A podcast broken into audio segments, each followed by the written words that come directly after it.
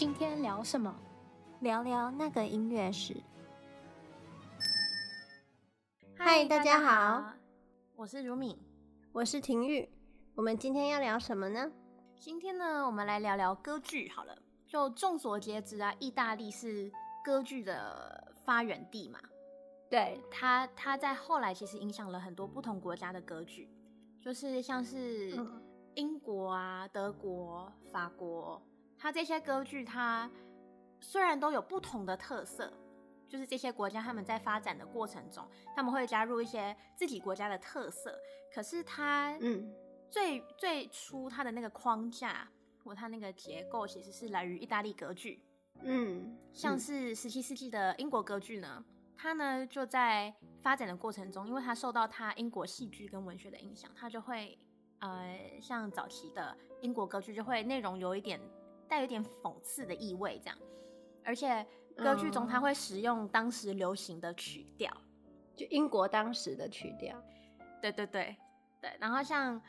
俄罗斯的歌剧呢，它到了大概19世纪左右的时候，它其实融入了很大量的俄罗斯它的那个民族音乐。那我们今天的重点呢，其实要讲的是法国的歌剧。我跟法国的歌剧很不熟。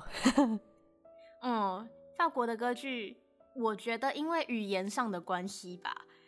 所以没有特别常被演出。对，好像没有很常被演出，这么一说。对，不过法国的歌剧我觉得相较于其他国家，他们是在音乐或者是故事内容中加入各国的特色。法国人呢，他们认为最能代表他们的品味的就是芭蕾，所以他们会在歌剧中加入芭蕾的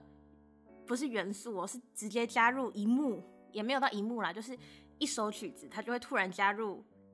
一首芭蕾的一个场景，这样就感觉有点像说宝莱坞那种嘛，就是硬加一些跳舞的片段进去，有时候有一点点像。就好，我们来说说芭蕾这件事情。好，就其实芭蕾呢，它不是法国人独创的，就早在意大利文艺复兴时期呢，贵族们在婚礼或是正式的场合中就会跳芭蕾舞，就有点像是他们的社交舞蹈这样。那1533年的时候Catherine de Medici 就是意大利非常有势力有权力的梅迪奇家族其中一位女儿，她就嫁给了法国亨利二世 Henry the Second of France。 那就是 Catherine 她嫁给亨利二世的时候呢，她就把这个芭蕾的这个舞蹈形式或是艺术就带到了法国，然后到了1581年亨利三世在位的时候，宫廷芭蕾它就发展成一个名字叫宫廷芭蕾，其实就是贵族们跳的芭蕾。对，那这个宫廷芭蕾呢，就是在亨利三世在位的时候就变成法国贵族中很受欢迎的一种娱乐活动、社交活动。对对对。可是在这个时候，其实芭蕾不是说发展的特别特别的好，或者是他们非常非常的受重视，它其实就只是一个受欢迎的娱乐活动而已。然后是直到大概17世纪的时候，意大利的歌剧它发展越来越旺盛嘛，然后又受到许多不同国家的欢迎，那法国也不例外。但是呢，法国人他并不满足于就只是继续使用意大利歌剧的形式跟框架，他们想让歌剧变得更法国一点，所以呢法国的作曲家卢利，就 Jean-Baptiste Lully， 他在意大利歌剧的基础上就使用了口语对白啊，还有加入舞蹈，然后发展出喜剧芭蕾。那一个题外话，这个卢里，法国作曲家卢里呢，他其实我们之前曾经，如果大家有听的话可能有点印象，他呢指挥的时候是用他的手杖敲击地板，然后有一次指挥的时候他太激动了，结果就敲到自己的脚，然后就脚就砸伤了嘛，然后结果最后是坏血病然后过世了，所以也算是一个非常特别的音乐家吧。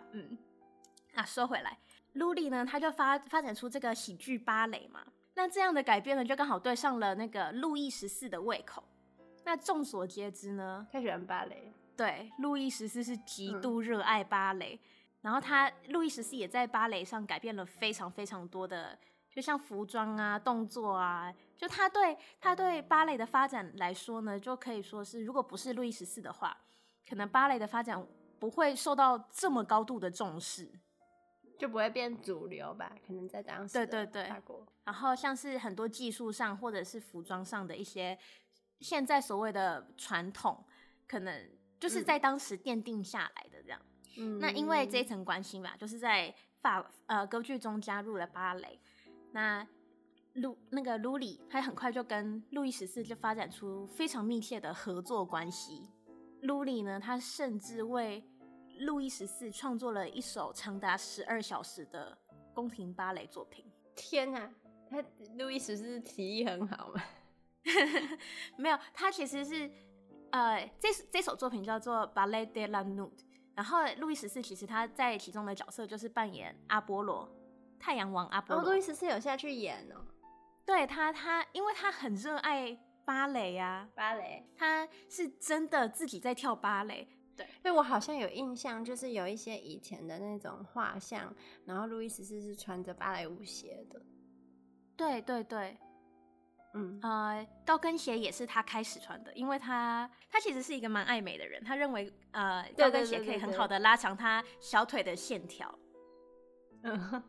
对啊，这些都题外话了。然后其实呢，有一部电影叫做《王者之舞》，它是一部法国电影，2000年的法国电影。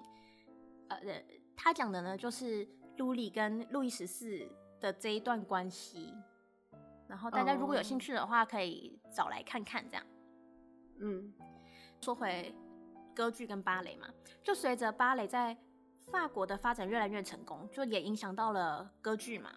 就开始在歌剧中一定要加入芭蕾的元素。就如果啊，其他的国家歌剧要在法国演出的话，作曲家会在原有的歌剧中加入芭蕾，来迎合法国人的品味。那曲子怎么写？就再写一首吗？其实我们前一阵子讲到那个字幕的由来那集 podcast，我们有稍微提到说，如果一出歌剧，例如说它原本是德文或者是意大利文的歌剧，可是它可能搬到英国的时候呢，作曲家他会跟不同就英国的作词者就 librettist 合作，然后就重新写就是把歌词改成英文的。然后如果他是要到法国演出的话呢，他就会找法国的那个作词者把歌剧改成法文的。然后可能在音乐上啊，或者是故事内容上，就根据不同国家他们的观众品味就会做出一些微调。那到了法国呢，必须做的一个改变就是要加入芭蕾，入境随俗的概念。对对对，而且啊，就是为了要加入这个额外的芭蕾嘛，就法国的歌剧它框架呢，就从意大利歌剧比较常见的三幕改成了5幕。因为太长了嘛。对对，然后后来发展到大概18、19世纪的时候，歌剧加入芭蕾可以说是，就如果你不加入芭蕾的话，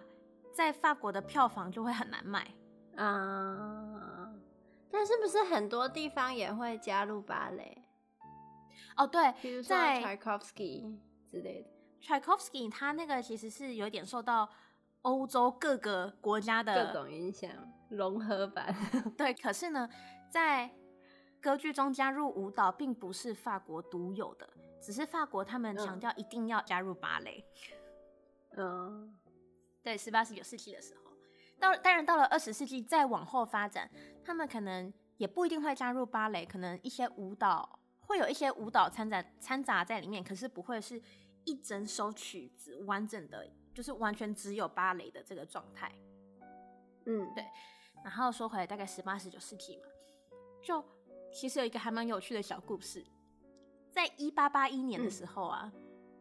，Richard Wagner 就华格纳，他的歌剧《Tannhäuser》那个唐怀瑟在法国要上演的时候呢，他呢因为知道法国人很喜欢芭蕾嘛，所以他特别在第一幕结尾加入了芭蕾的一个剧目。嗯，但是呢他没想到的是19世纪的时候，法国人他看歌剧迟到是非常正常的事情，他们很多很多观众都会错过第一幕，因为第一幕可能就只是故事背景，还没有到那个最精彩的部分，他们就慢慢姗姗来迟。对，所以呢在法国歌剧中，芭蕾大部分是安排在第二幕的结尾，所以可以就保证说观众不会错过任何一秒的芭蕾舞蹈。可是因为华格纳他只知道法国人爱看歌剧，就他看歌剧必须要有芭蕾，可是他不知道的是，法国人对芭蕾的执着跟重视到了一个是非常严肃的地步，就没有芭蕾会生气。对，你千万不能拿这个来开玩笑。所以呢Wagner 他这个致命的错误导致了他的歌剧《唐怀瑟》在法国只演了3场，然后就停止了演出了，因为就卖不出去嘛，就被大家骂。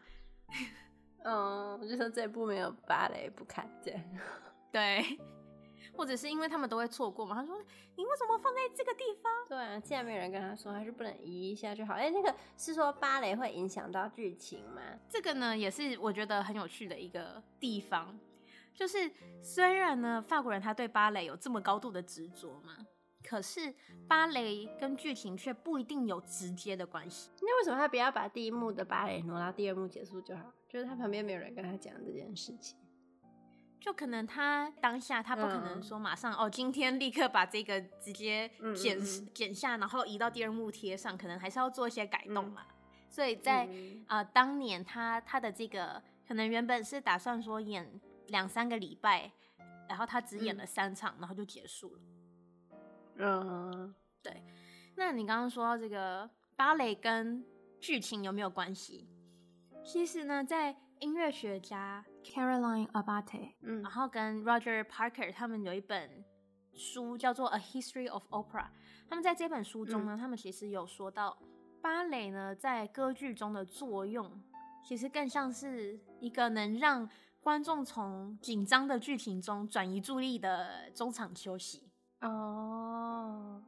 对，就是你想，就是一个非常洒狗血的故事，然后可能就是我爱你，你爱我，可是我的家族不同意，然后那个高度紧张的时候呢，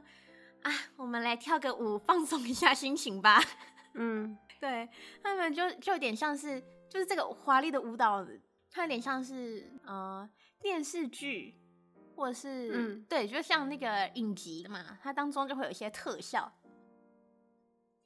像是 Game of Thrones 啊，他们不是那个龙在飞的时候喷火屠城的时候，这种特效它其实呢它是在故事的内容当中的，可是把这一段剪掉的话，或者是拍的不要这么华丽的话，观众也看得懂。对，也看得懂。芭蕾就有点类似这样子，它就只是一个很华丽的视觉效果。电影里面好像有一个词，就是我好像之前看到吧，但我有点记不太清，他们叫做 guilty scene， 就是他们说 guilty scene 就是通常是原本最早是用来讲那个，就是电影里面会有很多武打的片段，可是其实武打片段有时候会放很长，但你就是看个爽，其实你就是一刀杀死也是可以的。可是有时候他们两边人在武打的时候就很长，像那种什么黑客帝国什么就会放很长，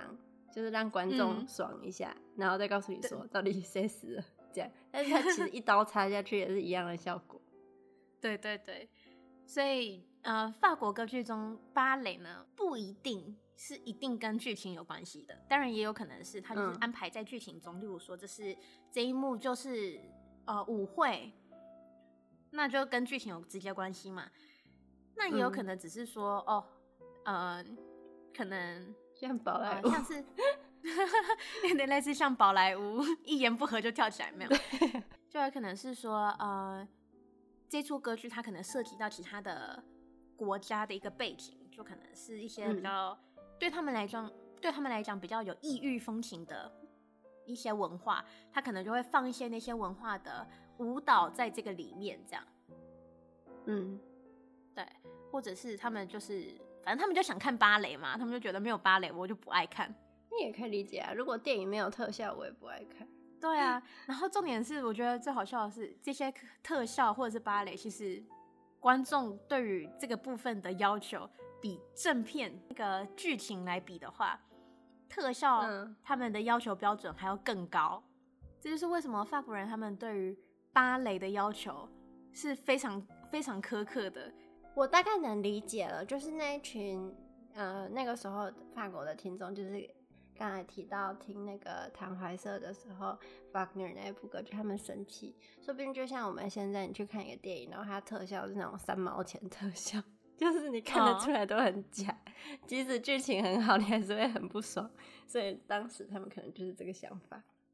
对，或者是例如说我们看电影啊，他就会把最好看的先剪出来嘛，然后就吸引你去看，然后他们就想说我就是要去看芭蕾的，结果